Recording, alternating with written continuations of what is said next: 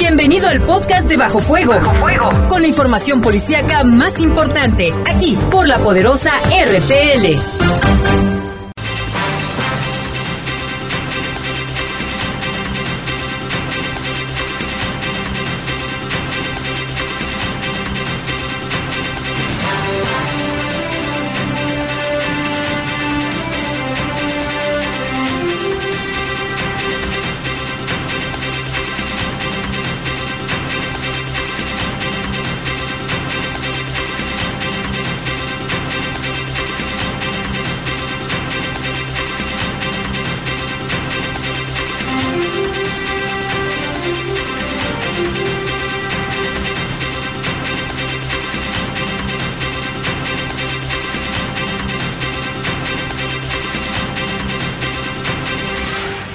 7, las 7 de la noche. Gracias por acompañarnos en esta noche fresca de 6 de enero del año 2020, Día de los Reyes Magos. Muchos niños recibieron sus juguetes en la ciudad, en zonas rurales, en todo el estado, en todo el país. Seguramente a estas horas siguen jugando con lo que les trajeron los Santos Reyes. Les saludamos con gusto. En los controles está Jorge Rodríguez Sabanero. Control de camión está nuestro compañero Julio Martínez. Y en la conducción, Guadalupe Atilano, está haciendo un poco de frío, así que abríguese bien, por favor. Y como todos los días le decimos, tenga muchísima precaución al ir circulando. Gracias por escucharnos. Así, yo soy Jaime Ramírez. Vamos a presentarle un avance de la información. Mire, vinculan a proceso por feminicidio a la mujer que mató a su hijita de dos años de edad. Investigan el crimen ocurrido en Santa Clara. Le tendremos los detalles. Sin incidentes, trasladan a 165 reos del penal de Cieneguilla, Zacatecas, al Ceferezo en Ocampo, Guanajuato. Y saldo blanco en el operativo de Día de Reyes en la ciudad zapatera. También listos los albergues ante las bajas temperaturas. ¿eh? Hasta el momento no se han tenido problemas graves, pero se avecinan más fríos. Y en información del país, en Morelia, una mujer asesina apuñaladas a su hija de tan solo 8 años de edad. ¿Cómo ves? Aquí pasó lo, que pasó aquí en León y ahora ahí en Zacatecas, en Morelia, perdón, a su pequeña hijita de 8 años de edad la mató. Y la semana pasada también en Estados Unidos. En Estados Unidos ocurrió otro asesinato de este tipo.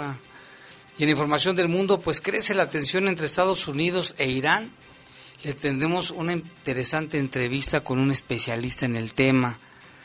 Son las 7 con 2 minutos, vamos a hacer una pausa, regresamos en un momento. Servicios informativos. Comunícate 718-7995 y 96. Búscanos en Facebook como Bajo Fuego. Continuamos. Continuamos. Estás en Bajo Fuego. Bajo Fuego. El inicio de año es un momento especial para observar el camino recorrido, replantearse metas y emprender nuevos objetivos. Feliz y próspero año nuevo al lado de tus seres queridos. Es el deseo de tus amigos de Caja Popular Santa Margarita. Te esperamos en cualquiera de nuestras cuatro sucursales y te atenderemos con gusto o llama al 477-770-0550. Somos una caja autorizada por la Comisión Nacional Bancaria y de Valores. Si te sientes deprimido, con ansiedad o desesperado, no estás solo. En la línea de la vida podemos ayudarte. Llama al 800-911-2000. Te damos información y te escuchamos. También respondemos en redes sociales. Y ofrecemos pláticas, talleres y atención profesional en escuelas o centros de trabajo. No, te, pierdas. Juntos por la paz. Estrategia Nacional para la Prevención de Adicciones. Gobierno de México. Estás en Bajo Fuego. Servicios informativos de la poderosa RPN. Comunícate 718 79 95 y 96. Búscanos en Facebook como Bajo Fuego. Regresamos. Regresamos.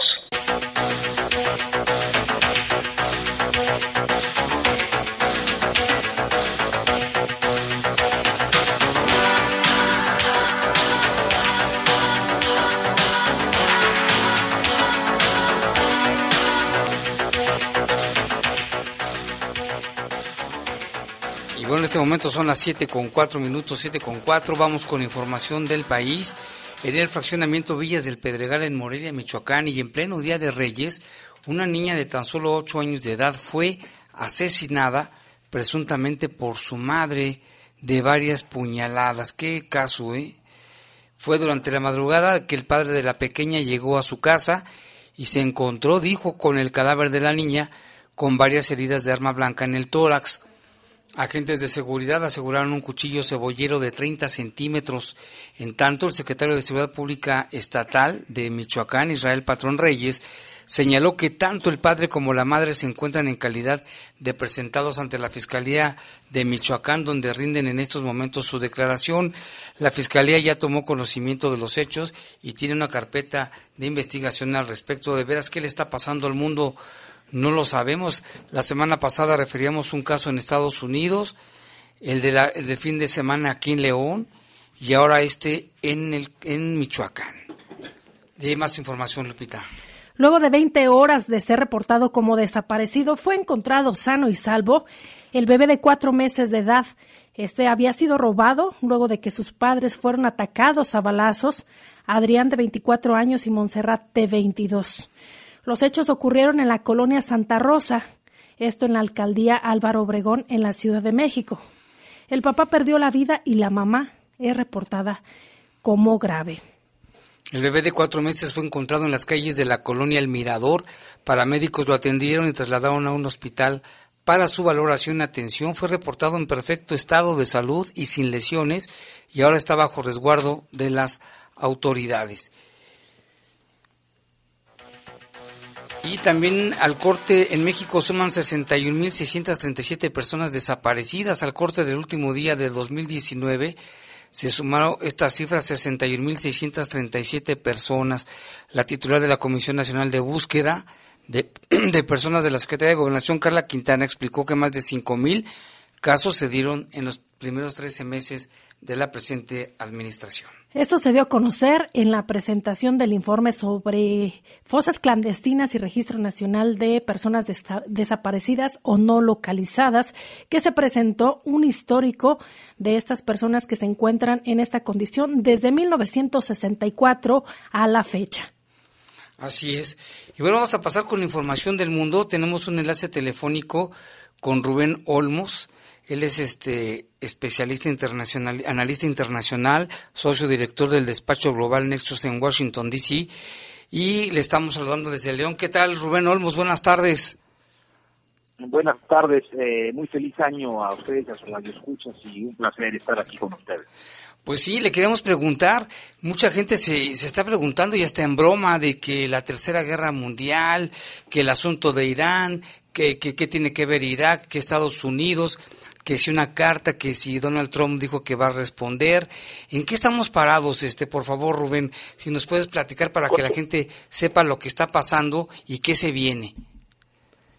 Claro que sí, con todo esto. Pues miren, evidentemente eh, lo que está sucediendo actualmente, eh, el conflicto que existe entre Estados Unidos e Irán, derivado del asesinato que ordenó el presidente Donald Trump eh, el fin de semana del general Soleimani, eh, nos presenta un escenario bastante complejo en esa área del Medio Oriente que pues tradicionalmente, históricamente ha sido una región muy complicada. Yo te diría de entrada que bueno, pues esto de estar hablando de una tercera guerra mundial es obviamente algo pues muy, muy, muy fuera de la realidad. Sí es un asunto muy serio. Eh, lo que sucedió fue que el presidente Trump le dio una instrucción al Departamento de Defensa de los Estados Unidos para asesinar a este general. Este general es un general muy poderoso, era un general muy poderoso en Irán, inclusive con mucho más poder y fuerza que el mismo presidente iraní. El general ah, estaba detrás de, una, de un grupo armado, de un ejército muy poderoso en Irán, que no nada más operaba en Irán, pero también en Irak, eh, en el Líbano, evidentemente siempre eh, defendiendo los intereses iraníes, pero también metiendo metiéndose en asuntos en Israel y en otras zonas del Medio Oriente. Evidentemente todo detrás de controlar nada más la parte eh, militar, pero también la parte económica, sobre todo el petróleo. Eh, lo que sucede es, eh, Estados Unidos a través de un dron asesinan al, general, el general se encontraba en suelo iraquí, saliendo del aeropuerto de Bagdad, y pues un dron lo asesina.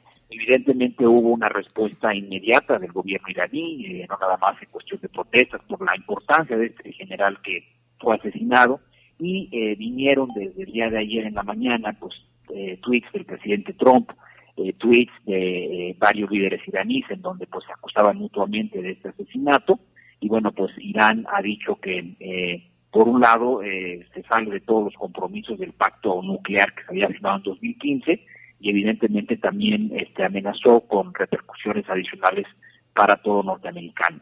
El gobierno de Washington también ordenó de inmediato la retirada del personal diplomático de la zona, pero también emitió una alerta de viaje justamente para todos los estadounidenses que viven en Irak.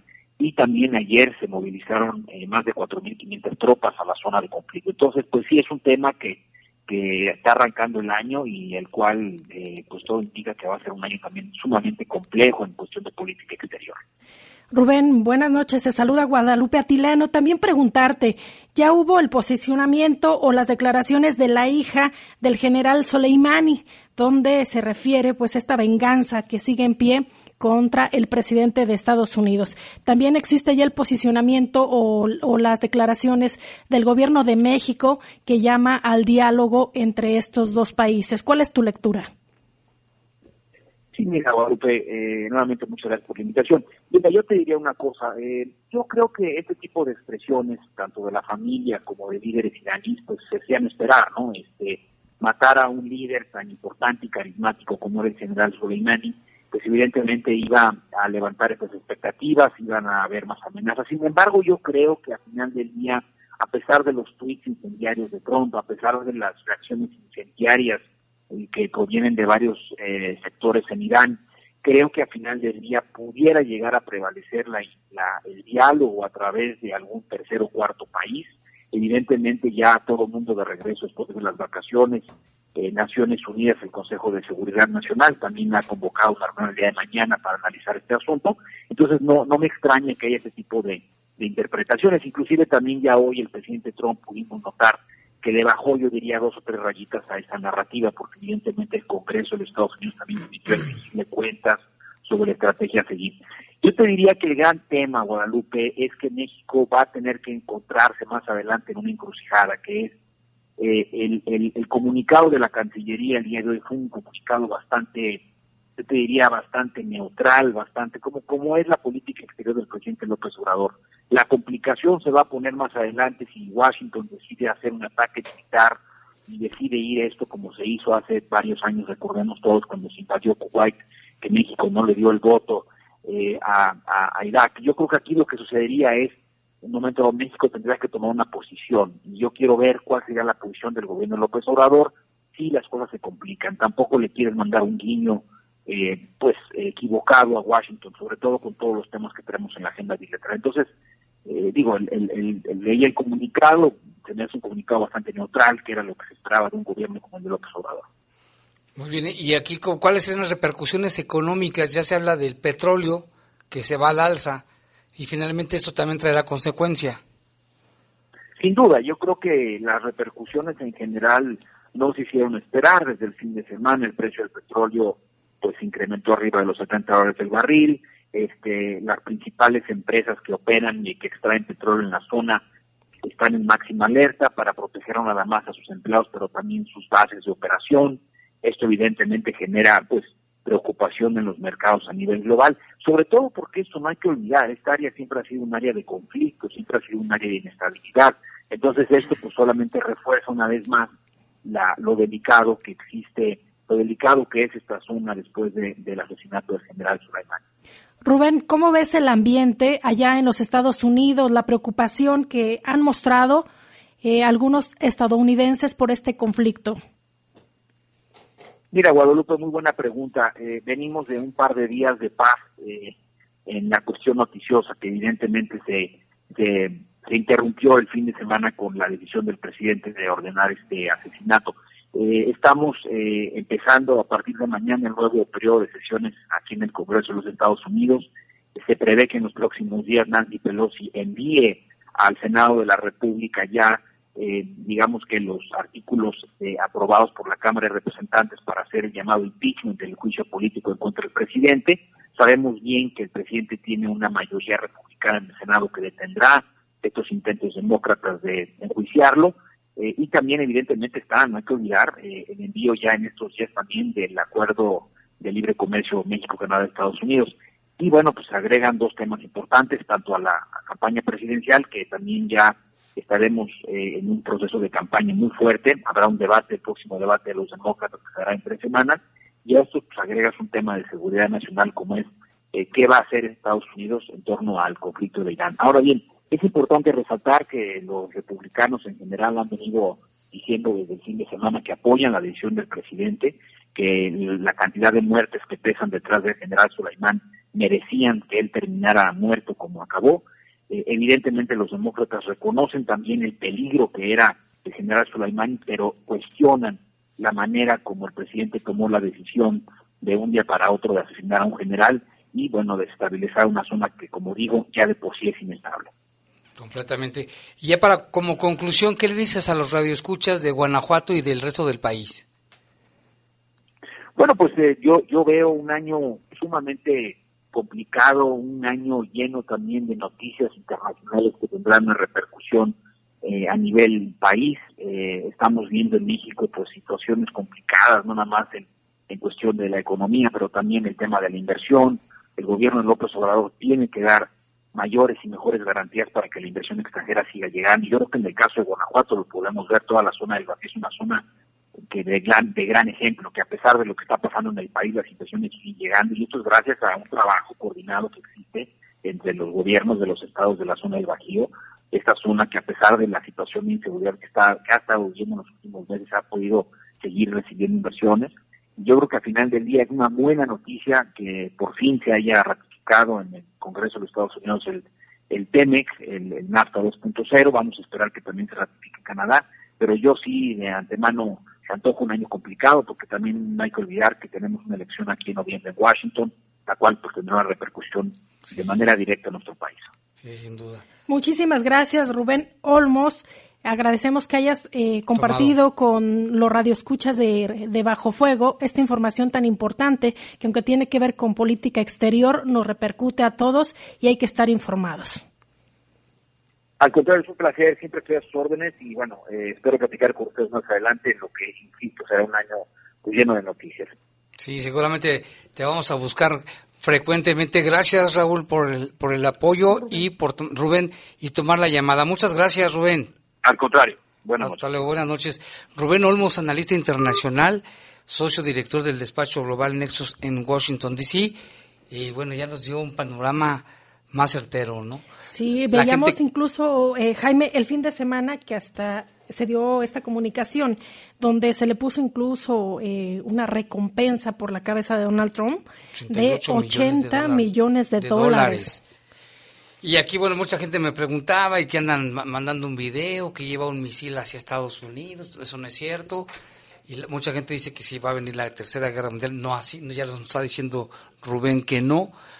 Hay que estar pendientes. Es, grave, es delicado el asunto, pero en fin. Y vámonos con más información del mundo, Lupita.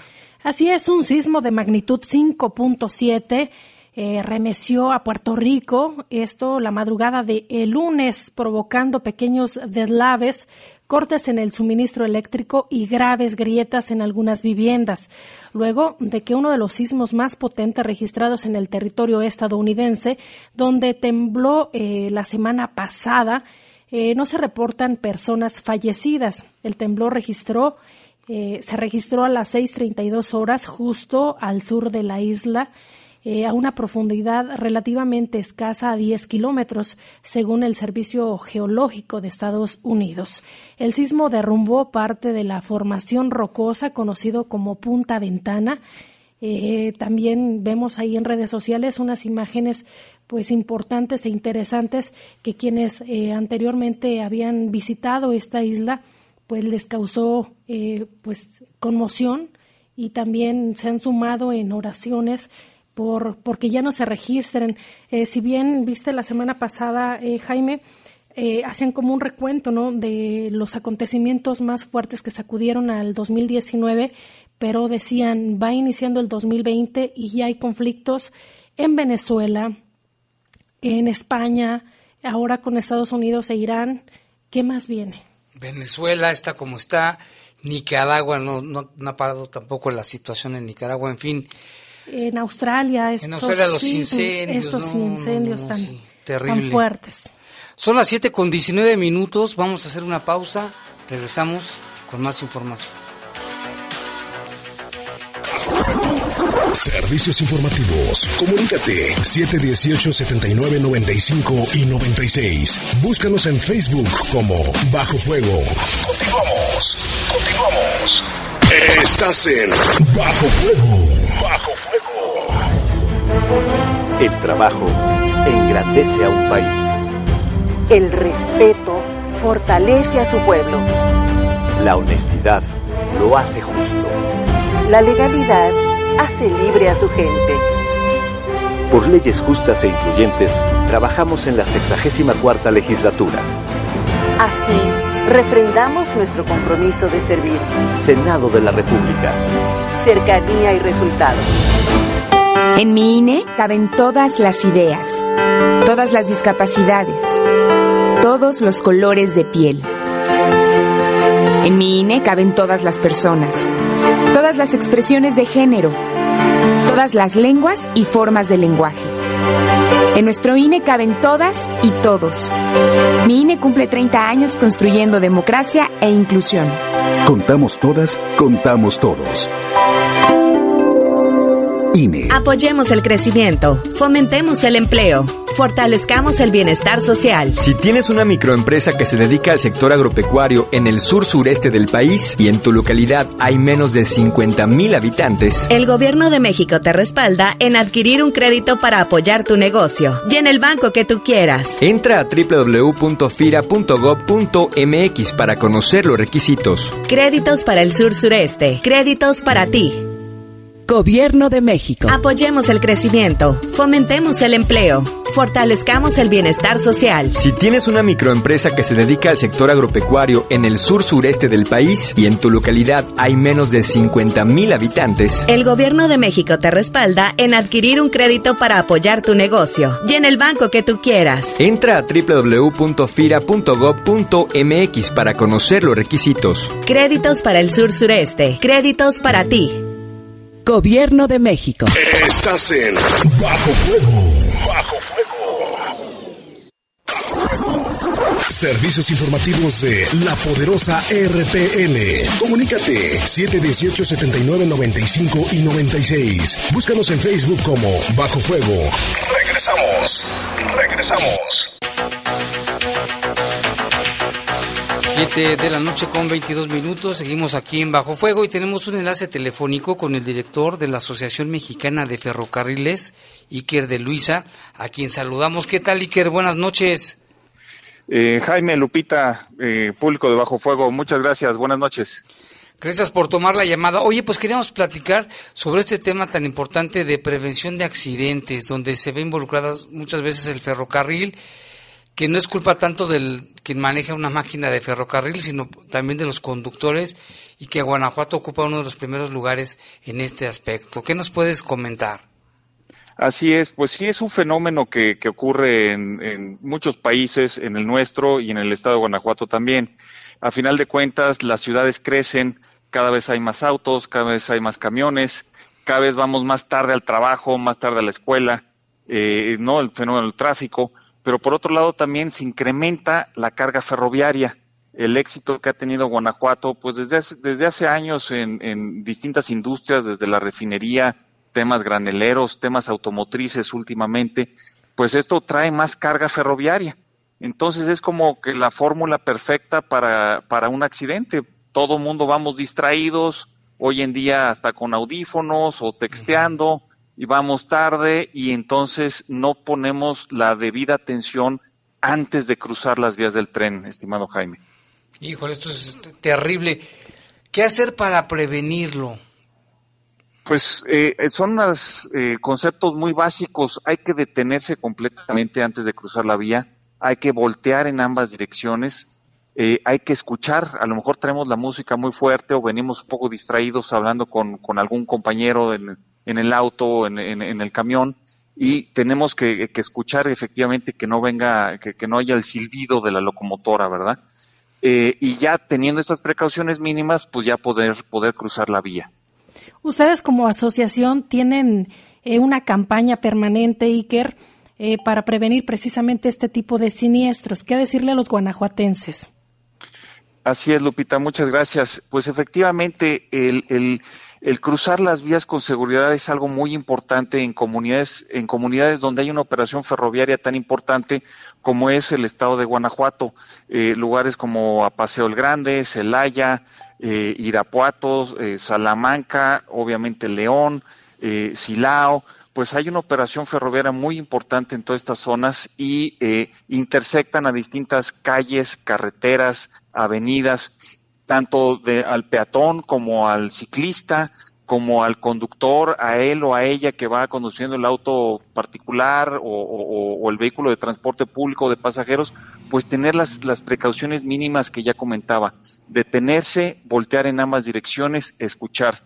Eh, Guanajuato ocupa el segundo lugar nacional en, en, accidentes ferroviarios. Las cifras del 2019 todavía están por cerrarse, tenemos hasta el tercer trimestre, con 40 eh, accidentes ferroviarios viales en el estado de Guanajuato. 2018 tuvimos 56 y 2017 tuvimos 93. Es decir, en un buen año en Guanajuato tenemos un accidente ferroviario a la semana y en un mal año tenemos casi dos accidentes ferroviarios a la semana. Esas son las estadísticas. Eh, se están cerrando las del año pasado, dos, 2019. Esperemos que sea un, un, un, buen año, pero eso quiere decir que de todas maneras estamos muy altos. Hay un accidente a la semana, Jaime eh, Lupita. ¿Y cuáles son las consecuencias que, que, han traído? que han traído y sobre todo cuáles son las causas? En un documento que eh, la Asociación Mexicana de Ferrocarriles eh, emitió a través de Internet con, con, apoyo del gobierno federal, si no, si no tengo mal el dato, hablaba que las principales causas de accidentes está el descarrilamiento, pero también eh, los que intervienen por el factor humano. Si nos pudiera comentar sobre el tema. Eh, en, en, el tipo de accidentes que nos estamos enfocando, que es, son los alcances o los choques, ahí es el, error humano, la, falta de disciplina en atender las normas. Normalmente está señalizado el cruce, hay una cruz que dice cuidado con el tren o cruce de ferrocarril, hay un disco de alto, hay pintura. Sí tenemos algunas vallas, estas se vandalizan desgraciadamente, necesitamos un mantenimiento muy complejo para estarlas eh, cambiando continuamente, pero aquí pues un llamado a la población a que eh, a, que a que se detenga en, eh, en, las vías del tren y aquellos chicos, jóvenes, niñas que, que juegan y que están que viven en las cercanías de las vías, pues que tengan las precauciones debidas al cruzarlas, porque sí ocurren accidentes. Estamos hablando de que uno a la semana prácticamente es el promedio que, que tiene Guanajuato. No, sin duda muy alto. Pues muchas gracias, Iker, por tomar la llamada y por hacer esta reflexión que nos hace pensar a todos, sí cierto, la falta de precaución, la irresponsabilidad. Ve a saber qué tantas cosas, pero sí debemos tomarlo con seriedad. Así es. Un último llamado, Lupita Jaime. Eh, los chavos y las chicas que van hoy con los audífonos puestos, sí. caminando totalmente abstraídos. O sea, pónganse uno, pero déjense el otro libre, sí, porque luego no escuchan y sí hemos tenido alcances de esa naturaleza, hasta de esa naturaleza, ¿no? Hijo. Hoy en día ya la tecnología nos trae más riesgos, ¿no? Sí. Pero bueno, pues ahí están, ahí están las, las sugerencias en cuanto a poder cruzar las vías con precaución, detenerse, voltear en ambas direcciones, escuchar que no venga el, el tren y ya cruzar con seguridad. Pues muy bien. Muchas gracias, Iker, por tomar la llamada, director de la Asociación Mexicana de Ferrocarriles, Iker de Luisa. Gracias por este llamado y seguramente te vamos a entrevistar más seguido. Adelante, Jaime Lupita. Buenas noches. Buenas noches, un saludo hasta la Ciudad de México. Fíjate qué bueno, ¿eh? Lo que nos está platicando de hacer una reflexión, sobre todo los chavos, las chavas que están con manejando con los audífonos. Ya no solamente es el carro, el tráiler, el, el, motociclista, el ciclista, sino el peatón con sus audífonos puestos que cruza la vía y no escucha el tren. Sí, no, no intente ganarle a, al ferrocarril. Este viene a, a, alta velocidad, no puede frenar como un eh, vehículo cualquiera debido a la carga que, que trae. Así que mejor no arriesgue su vida, hay que estar muy atentos y darle el respeto a este vehículo. Sí, hay que tenerle todo el respeto. Muchos que quieren hacer ganarle. ganar al tren. Nunca le vamos a ganar al tren. Nunca, aunque tú lo veas lejos, lo escuches lejos, nunca le vamos a ganar. Tenemos aquí algunos reportes, Lupita, si me permites, vámonos hasta Seattle, Washington State. Nos llama Trini. Saludos a todo el staff, por favor. Bueno, dice que saludos a todo el staff. Dice, ah, bueno, aquí nos manda un reporte, te lo vamos a checar con, con calma. Y aquí también nos llama Rafael Vargas, dice, ¿qué tal hoy por la mañana la diputada Ale Gutiérrez otorgó una rosca de reyes y juguetes y un tiempo para los niños en la colonia Valle de Señora y nos manda las fotografías. Muchas gracias Rafael Vargas. También aquí nos reportan vecinos de la colonia Portones del Campestre, hacen un llamado a la CFE, a la Comisión Federal de Electricidad, porque desde hoy en la madrugada no tienen luz en la colonia en ninguna casa ni en las calles. Es rumbo a la patiña entre Gran Jardín y Porta Fontana. Desde anoche no tienen luz. Así que por favor, si nos están escuchando las de la Comisión Federal de Electricidad, les hacemos un llamado para que reparen esto, porque imagínate, yo me quedé una vez que me quedé sin luz como un día, una noche se siente horrible. ¿eh? Así es de que ojalá que actúen pronto allí. También aquí nos llama, bueno, Jorge nos manda saludos, gracias también. Y vamos con la información, Lupita. La Fiscalía General del Estado imputó a Susana por el delito de feminicidio en agravio de su menor, de su hija menor, a quien privó de la vida eh, de una puñalada, esto en la ciudad de León, siendo vinculada a proceso con prisión preventiva. El atroz crimen ocurrió la tarde del pasado 3 de enero y la Fiscalía General eh, del Estado tomó conocimiento de que una menor de dos años eh, falleció mientras recibía atención médica en el Hospital de Especialidades Pediátrico de León a consecuencia de una lesión por arma punzocortante penetrante en el tórax. La agresión ocurrió al interior de una casa en la colonia Colinas del Carmen, a donde acudió en compañía de un perito criminalista eh, una persona, localizando eh, la arma blanca que fue utilizada para privar de la vida a la menor. La policía preventiva dejó a disposición a Susana, de 25 años de edad, quien fue encontrada en la, en la escena del crimen y señalada por testigos presenciales como la presunta responsable de este ilícito. El juez calificó de ilegal, la, más bien de legal, perdón usted, el juez calificó de legal la detención y tras el análisis de los datos de pruebas científicos y testimoniales presentados, dictó auto de vinculación a proceso por el delito de feminicidio en agravio de la menor de dos años. Bueno, y se hablaba la misma policía cuando la detuvo, le hicieron su examen toxicológico y resultó drogada con cristal. Esa droga cristal que vuelve zombies a las personas, causa muchos daños al cerebro, es peligrosa, eh, causa irritabilidad, se les caen los dientes, les salen manchas en la piel, adelgazan. Es una manera de auto destruirse. Y también al inicio mencionaba que la consumen porque les causa euforia, felicidad al inicio cuando la acaban de ingerir, pero posteriormente los efectos son contradictorios porque también les da muchísima depresión, irritabilidad y principalmente el daño más grave es cuando se consume en niños y en menores de edad. Menores que se está dando mucho y es muy adictiva. Ahí sí, los que se dedican a vender drogas mejor vendan pura marihuana, o sea, pero no, ya sé que no es negocio porque es más barata ahora esa droga sintética, química, que la marihuana. Y hacía más daño a la, a la gente. Y en otra información, trasladaron a 165 internos de Cieneguilla, Zacatecas, al Ceferezo de Ocampo con el objetivo de regresar la gobernabilidad a ese penal. De estos 165 reclusos que fueron trasladados, 145 corresponden al área de sentenciados y 20 procesados, todos ellos internos por el delito del Foro Federal y que fueron generadores de riñas el pasado 31 de diciembre y también el 2 de enero que dejó un saldo total de 17 muertos y 10 heridos. El traslado de reos se reportó sin contratiempos y no representa ningún riesgo, ¿no? Porque también, ay, qué, qué peligroso, no va a pasar nada informó que para el traslado terrestre se montó un importante dispositivo de seguridad en el que participó personal de la Secretaría de la Defensa Nacional, Policía Federal y Policía Estatal Preventiva Las autoridades hicieron énfasis que durante el operativo se aplicaron las acciones con pleno apego a los protocolos y procedimientos que la ley señala, prevaleciendo en todo momento el respeto y restricto a la dignidad y los derechos humanos de los internos. A ellos sí les cuidan mucho su, integridad.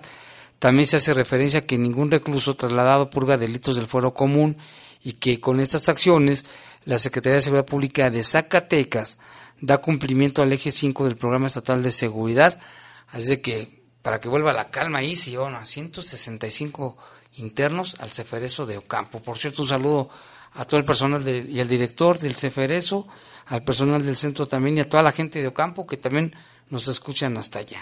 Por cierto, allá en Ocampo se prevén también bajas temperaturas, así que muchísima precaución, sobre todo con las personas de la tercera edad y los niños. Tenemos más información del municipio de León, Jaime. Así es, la unidad especializada, de investigación de homicidios dio inicio a las indagatorias por la muerte de un hombre frente a un comercio ubicado en el bulevar Juan José Torres Landa número 2102, muy cerca de una farmacia Guadalajara. Esto fue ayer en la calle San Fabián, en la colonia Santa Clara, muy cerquita del bulevar Torres Landa. Ahí llegaron varios hombres, escuchándose detonaciones por arma de fuego que causaron la muerte de esta persona.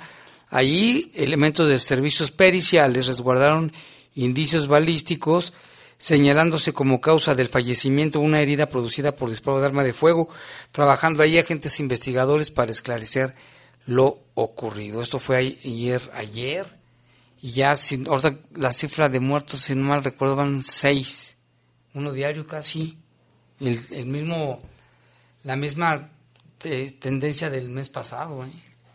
Y ahora vamos a información de la ciudad de Las Fresas, Irapuato, Guanajuato, y es que la unidad especializada en investigación de homicidios el día de ayer inició con las indagatorias en torno a una persona eh, a un hombre fallecido y un lesionado por arma de fuego, el cual eh, poco después de que recibía atención médica perdió la vida.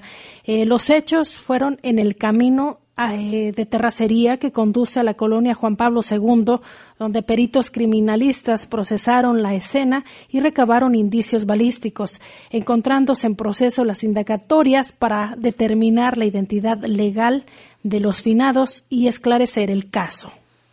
Y también en Irapuato, en el retorno de la carretera Salamanca, a la altura del puente de Ciudad Industrial, la Fiscalía General del Estado tuvo conocimiento de una persona, un hombre, que fue también asesinado con armas de fuego.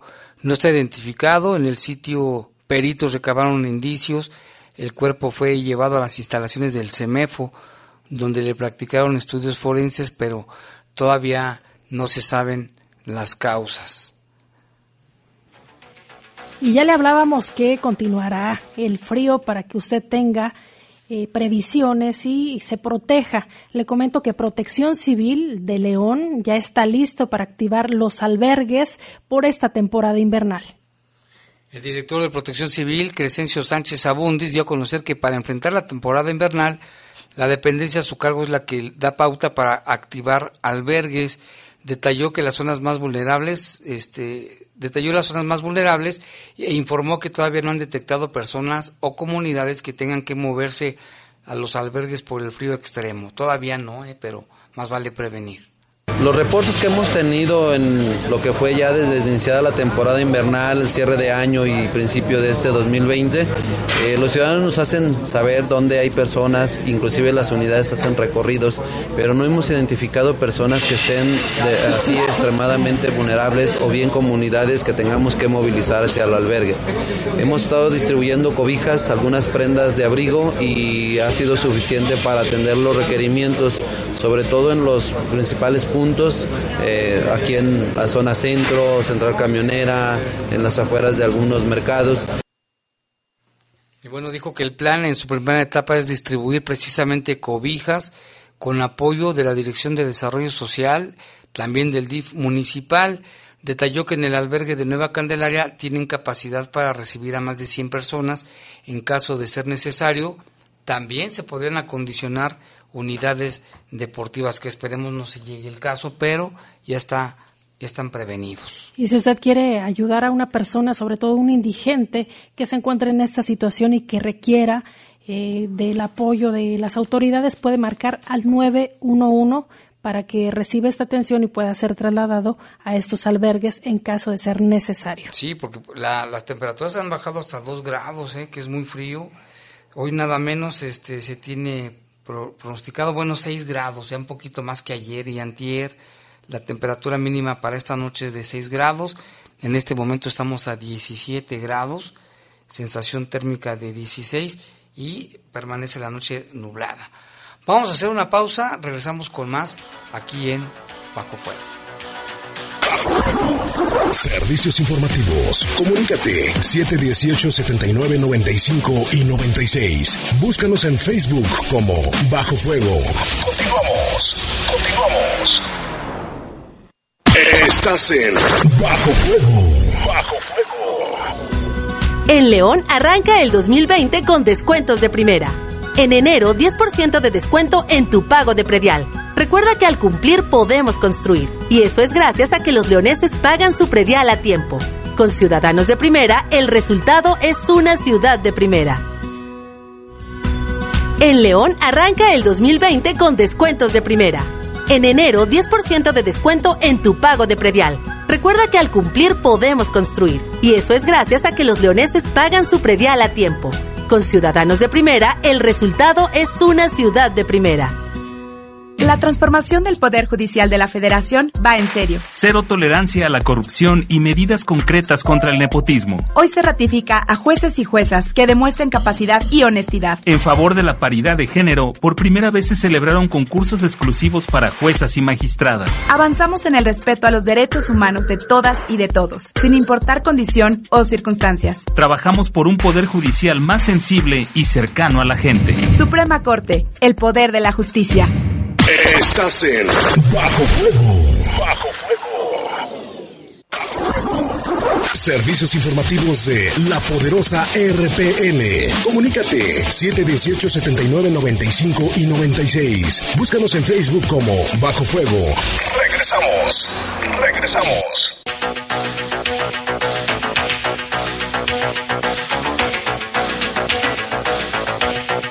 Aquí en este espacio informativo, agradecemos la atención y mira, tenemos un enlace telefónico con el señor Jesús Hernández. Dice que hay una banda dedicada a robar negocios, pero rompiendo las cortinas. Vamos a escuchar lo que nos dice Jesús Hernández. Operando una banda de personas que se dedican a robar por las madrugadas los negocios.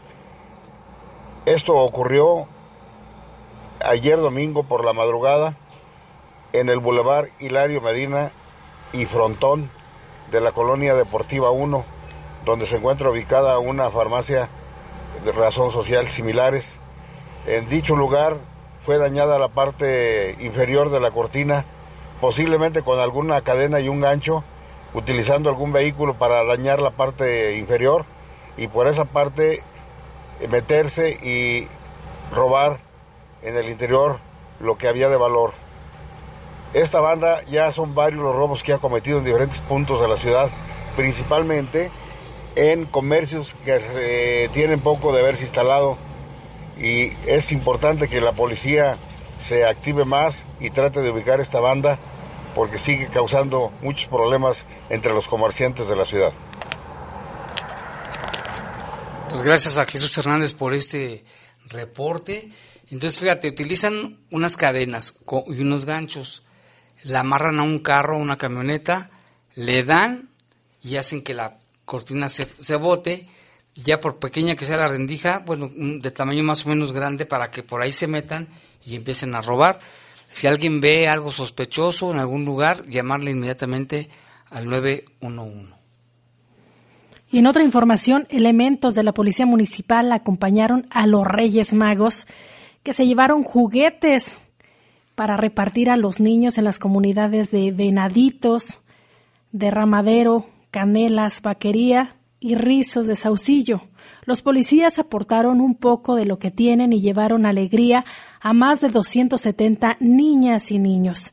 Desde muy temprana hora, oficiales de la policía salieron en caravanas de la delegación Cepol Poniente cargados de juguetes para llevarlos a quienes más lo necesitan y que por alguna razón los reyes no llegaron ahí pero ellos hicieron magia llevando una sonrisa. Después de un mes de recolectar estos juguetes al interior de la corporación, los uniformados abordaron sus unidades y llegaron a su destino para repartir estos juguetes. Cientos de familias recibieron con gusto a los oficiales de policía, quienes realizan dicha actividad como parte del acercamiento con la ciudadanía. La colecta estuvo a cargo de Marisela del Carmen Torres Martínez, quien es un oficial de policía. Los elementos podían llevar su donativo a cualquiera de las delegaciones. Marisela del Carmen comentó que con todo cariño los elementos se organizaron para poder adquirir juguetes con el fin de que los niños de bajos recursos recibieran un presente este día. Padres de familia agradecieron a los policías por realizar esta labor altruista y obsequiarles un juguete y llevar a sus hijos alegría y felicidad en este día tan importante como es el Día de Reyes. El Día de Reyes. Y también queremos saludar y felicitar a Juan, Juan Mendoza, que él junto con sus amigos recaudaron juguetes y los llevaron a la comunidad Las Villeras del Refugio. Muchos niñitos se vieron este, agradecidos por este regalo que le llevaron los reyes hasta las villas del refugio, pero también los bomberos acompañaron a los Reyes Magos a entregar juguetes. Gracias a la generosidad de la ciudadanía repartieron cerca de 550 juguetes nuevos y usados, los cuales hicieron felices a cientos de niños de escasos recursos. El director general de bomberos, José Luis Carpio Guzmán, señaló que este es el tercer año consecutivo que se realiza la campaña Bomberotón, misma que tiene como fin llevar una sonrisa a los pequeños que no tienen oportunidad de recibir un regalo. Desde el pasado 11 de diciembre, que las nueve estaciones de bomberos fungieron como centros de acopio, con fecha de límite el día 5, para este Día de Reyes, llevarlos a la colonia La Selva. Llegaron en motobomba los Reyes Magos, ¿eh? Así estuvo. Y también ya le comentábamos al inicio de este espacio informativo que gracias al operativo interinstitucional los Reyes Magos realizaron sus compras en la ciudad de León de forma segura y sin contratiempos. Participaron cerca de 600 elementos de policía, tránsito, protección civil y cadetes de la Academia Metropolitana de Seguridad Pública. El secretario de Seguridad reconoció el trabajo realizado en el operativo, asimismo, agradeció a la ciudadanía que participó para que no se presentaran problemas. Esto fue lo que dijo Mario Bravo. Y también con la finalidad de mitigar riesgos durante la venta de juguetes, la Dirección de Protección Civil realizó el, cinco, el pasado 5 y primeras horas del 6 de enero recorridos de supervisión e inspección en 38 tianguis aquí en el municipio. Como parte del operativo Guadalupe Reyes, 33 elementos de protección civil, distribuidos en 19 unidades y algunos elementos realizando recorridos a pie, hicieron 429 revisiones en establecimientos para que contaran con las medidas de seguridad reglamentarias, de los cuales 148 inspecciones con notificación en puestos de comercio con uso de gas LP y también conexiones eléctricas, que es bien importante que estén al 100%. También se activó el operativo pirotecnia, esto para evitar la venta irregular y mitigar un riesgo latente, donde se logró una entrega voluntaria de aproximadamente un kilo de diferentes artefactos que eran vendidos en la línea de fuego, en el tianguis, la línea de fuego.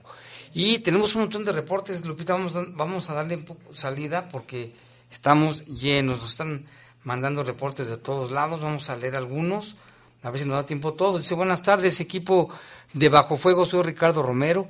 Les deseo un feliz día de la Epifanía del Señor, que los reyes les traigan salud, paz y amor a ustedes y sus familias. Muchas gracias, Ricardo Romero. Un saludo también para ti, tu familia y para todos los radioescuchas, sé que la pasen súper. Maru Rojas, también de ex de RTG, de Radio Televisión de Guanajuato. Fuimos compañeros, fíjate, en radio. Hola, dice, buen día, Jaime. Este, y tu foto del equipo Feliz Día de y todo tu equipo Feliz Día de Reyes. Muchas gracias Maru, te mandamos un saludo muy afectuoso. También aquí nos mandan otro reporte. Buenas noches, Jaime y Lupita. Esto pasó en la carretera Pachuca, México, y nos mandan un video que ahorita lo vamos a ver con calma porque sí está, este, estamos viendo cómo lo que pasó allá en Pachuca, un video que estamos viendo cómo va un tráiler, varios tráiler y varios camiones cargados de, como pipas. Pero eran muchísimos, ¿eh? Muchas pipas cargadas, no sé a dónde iban. Pero vamos a, a checarlo bien el video. Nos manda otros dos videos. Vamos a checarlo con calma. También Pascual dice, felicitan a los bomberos, Alfredo Solís, Alfredo Zainos y César Hernández, que ayer vinieron a pagar los pastizales de las ocho que gente inconsciente prende. Sí, también andan trabajando mucho en el tema de los pastizales, ¿eh? que son muchísimos. También nos llama Iván Rodríguez. Hola Jaime, buenas noches. Un saludo cordialmente. Un favor, tengo cachorritos de la raza Pitbull, tres cachorritos machos y dos cachorras hembras. Tienen dos meses de nacidos y quería darlos en adopción. Si algún radio escucha le interesa adoptar un cachorrito, de favor de comunicarse a mi número telefónico y aquí nos lo proporciona 984 279 4544 984 279 4544 dice muchas gracias Jaime y no sé si tú quieres un pit. Mira están bien bonitos ya vi las fotografías. Mira. Sí, son como color que como son de tres colores blanco y, y esta parte eh, como gris verdad y este Sí, están preciosos, pero sí tenga, eh, si usted que nos está escuchando quiere alguno de estos perritos, que sea con muchísima responsabilidad. Recuerde que estos eh, animalitos son seres sintientes, no son objetos, así que si quiere eh, tener uno, pues dele muchísimo amor y comuníquese con esta persona que nos está comentando que los puede dar en adopción. Sí, están bien bonitos. Aquí dice, buenas noches Jaime, mientras no se combata por las autoridades de manera definitiva la venta de drogas, Seguirán los asesinatos cada día más terribles y espantosos, dice el señor Luis. Tiene razón, ¿eh? bueno, es su, punto de vista, pero yo creo que sí, este, e, este ese problema de las drogas es muy, muy, ¿cómo se dice? Pues muy fuerte. También Ulises, buenas noches Jaime y todo el equipo, feliz de Reyes. Ustedes saben si las oficinas de bienestar social que están cerca de la poderosa ya tienen computadoras para registrar las pensiones de adulto mayor la última vez todo lo hacían con papelitos y sus teléfonos van casi cinco meses sin respuesta alguna, nos dice Ulises. No, y fíjate Ulises que ya no están aquí en la calle Laja, ¿eh?